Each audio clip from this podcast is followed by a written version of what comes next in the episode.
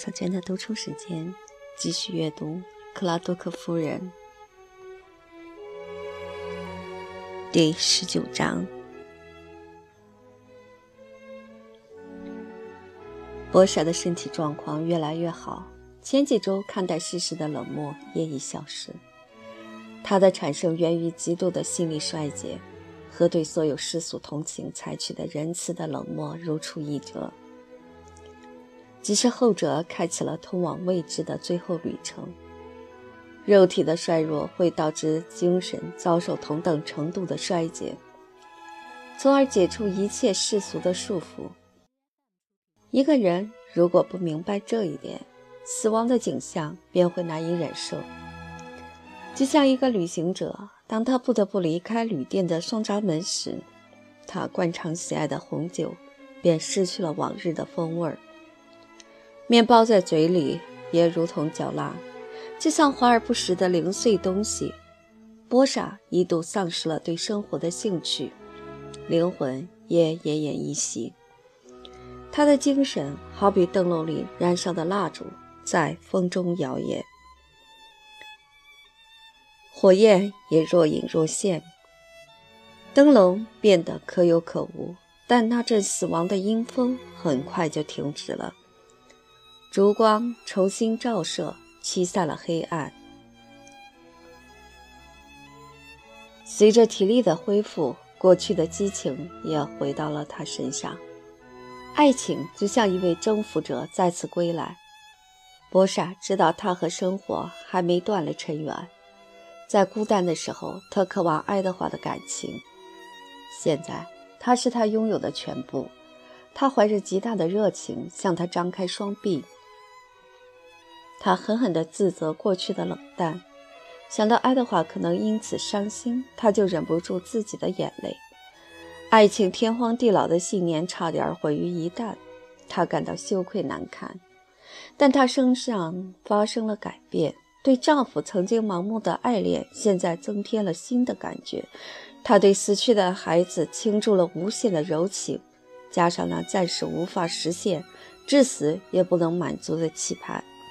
现在全部转移到了爱德华身上，他的心就像一座房子，里面空荡荡的，爱情的火焰在里面恣意燃烧。想起格洛夫小姐，波莎稍感不安，但耸耸肩就忘了。那位好心的女士保持着她的顽固，再也没有靠近过莱伊夫。三天以来也没有任何他的消息。波莎对自己说。这有什么关系？只要艾迪爱我，其他一切都微不足道。但他的卧室现在恍如监狱的一隅，他感觉不能再忍受他可怕的单调了。他的床是一个刑具，他觉得自己如果继续躺在这里，绝对不可能恢复健康。他请求拉姆塞医生允许他起来，但总是毫无例外地遭到拒绝。而且，这样的拒绝得到了爱德华的支持，他也认为这是常识。他唯一取得的胜利是辞退了护士。波莎突然对他有一种强烈的憎恶感，毫无缘由的。波莎一看到那个可怜的妇女就觉得难受，他太喜欢毫无节制的议论家长里短了。既然必须待在床上，波莎宁愿接受彻底的孤寂。这一想法的转变，差点让他变得愤世嫉俗。一天的时光似乎没有尽头。波莎靠着枕头，只能看到天空。它现在呈现出金属般的蓝色，刺眼的白云从视野中沉重地飘过。过了一会儿，天色转灰，整个房间也随之暗淡下来。目之所及都是家具和墙纸。他反胃亦是无益，每个细节就像陶工在粘土上留下的痕迹，不可磨灭地印在他心上。最后，他决定无论如何都要起床。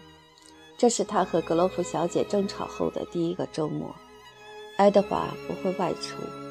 必定会在卧室里消磨大部分时光，但他明白，他不喜欢坐在那儿。狭窄的空间，药物的气味和香水味会使他头疼。如果他突然出现在客厅，肯定会是一个意外惊喜。他不会告诉他自己准备起床，而是悄悄地溜下楼。他起身下床，但脚刚着地，他不得不扶住了椅子才能站稳。他的双腿毫无力气，几乎无法支撑身体，他的头也一阵眩晕。但不一会儿，他就恢复了力气，开始穿衣服，动作缓慢而艰难。他的虚弱简直就是痛苦，不得不坐下。头发蓬乱，难以梳理。他担心自己要被迫放弃回去躺着了，但想到爱德华惊喜的表情，他坚持住了。他曾说：“如果在楼下有他的陪伴，将多么快乐！”最后，他终于打扮完毕，走向门边。扶住任何可以抓住到的东西，慢慢行动。他又站起来了，离开坟墓般的床，感觉自己又回到了生活当中。这是一件多么令人欢欣鼓舞的事情啊！他走到楼梯口，紧挨着扶手走下楼。他每次只走一步，像小孩子一样，自己都觉得好笑。但笑声很快变成了呻吟。几步路已经让他筋疲力竭了，他跌坐在楼梯上，感觉不可能走下去。后来，脑海中的爱德华又激励了他，他挣扎着站起来，顽强地挪动着，终于移到了楼下。现在，他站在客厅外面，听见爱德华在里边吹着口哨。他悄悄地往前走，竭力不弄出任何声响，然后轻轻地旋动门把手，突然把门打开了。艾迪，他转过身来，惊呼一声：“哎呀，你怎么下来了？”他跑过来扶住他，但脸上没有他期盼的狂喜。我想给你一个惊喜，你不高兴见到我吗？高兴，当然高兴，但没有拉姆塞医生的允许，你不应该出来。我没料到你今天会起来。他扶他到沙发那里，让他躺下。我以为你会更高兴呢。我当然很高兴。他给他垫上枕头，盖好毛毯。你都不知道我费了多少力气才下来。开始我以为自己无论如何也穿戴不好，然后又差点滚下楼梯。我身体太虚弱了。但我知道，你一个人在这里肯定觉得孤单。你又讨厌坐在卧室。他看了看手表，温柔地回答：“你不应该冒这个险的。”很可能又得在床上多待一段时间的，你只能在这里躺半小时，然后我就抱你上楼。波莎笑了笑，不打算接受这类安排。躺在沙发上，有爱德华陪在身边，太舒服了。他握住他的手，我只是无法继续在卧室待下去了。雨滴成日滴滴答答地敲打窗户，简直快闷死了。现在是初秋时节，雨水一直绵绵不断，似乎没有停下来的日子。空气中弥漫着忧伤的气氛，似乎大自然感觉到了临近的衰退。我正准备抽完烟就上楼陪你。波莎力气耗尽，所以没有回答，只是握紧了爱德华的手，表示感动。只要和他在一起，他就感觉很充实、很快乐。不久。爱德华又伸出手看了看时间，你的半小时快到了，再过五分钟我就抱你回房。波尚把他的话当幽默，调皮地回答：“哦，不要，我要一直待到晚餐时间。”哦，不要这样，这样对你没有好处。来，乖，回床上去，好吧。那我们互相退一步，吃完茶点我就上去。不，你必须现在就回去。为什么？好像你要摆脱我一样。我要出去一趟。哦，不，你不用出去的。你这样说只是想骗我上楼，小滑头。来，我现在抱你上去。听话。我不要，我不要，我不要。波莎，那我只能留你一个人在这儿了。我不知道你今天打算起来，所以安排了一个约会。这是我第一次起来，你不能丢下我。是什么约会？你可以送个口信儿取笑他。我觉得非常抱歉，但恐怕不能取消约会。事实是，做完礼拜后，我遇到了汉考克家两位小姐，他们说今天下午必须步行去特坎波里。我看到处湿漉漉的，所以主动说载他们过去。我答应三点去接他们。你开玩笑吧？他的眼睛突然失去了光泽，觉得喘不过气儿来。爱德华不安地看着他。我不知道你准备起床，否则我不会安排外出的。波莎按捺下怒火说：“哦，那没事儿，你写张纸条说不能过去就行了。”爱德华严肃地回答：“恐怕办不到，我许下了承诺，不能打破。”他爆发了：“哦，这太无耻了！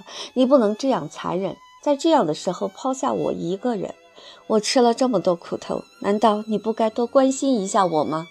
几周以来，我一直徘徊在死亡的门口。最后，当我终于略有好转，下楼来想给你一个惊喜时，你你却约好汉克小姐们去特坎波里。爱德华不习惯纵容妻子的放肆言语，但此时还是屈尊劝说道：“好了，波莎，理智点儿，你明白的。”这不是我的错，我都说对不起了，难道还不够？我一个小时就回来，你待在这儿，然后我们一起度过黄昏。你为什么对我撒谎？爱德华带着不加矫饰的满足说：“我没有，我没这个坏毛病。你假装为了我的健康要抱我上楼，这不是谎言是什么？的确是为了你的健康着想。”你又在骗人！你只希望摆脱我，这样就可以瞒着我去找汉考克小姐。你了解我，我不会有那样的想法的。那你为什么非要等到不能逃避的时候才开口呢？之前为什么只字不提？爱德华无奈地耸耸肩，因为我知道你有多敏感。然后你还是提议送他们。我几乎不经思索就提出了那个建议。他们抱怨天气太差，我冲口而出就是：“如果你们愿意，我可以送你们过去。”然后他们高兴地跳起来。只要事情和你的妻子无关，你总是那么善良。好了，亲爱的，我不能和你争辩下去了，我快要迟到了。你真的要去？波莎难以相信爱德华这么坚持。亲爱的，我必须去。这是我的责任，你对我才应该负最大的责任。哦，艾迪，不要走，你不明白这一切对我意味着什么。我必须走了，不过我要去，并不是因为我想去。一小时我就回来了。他弯下腰亲吻她，他张开双臂搂住她的脖子，泪如泉涌。哦，请不要走。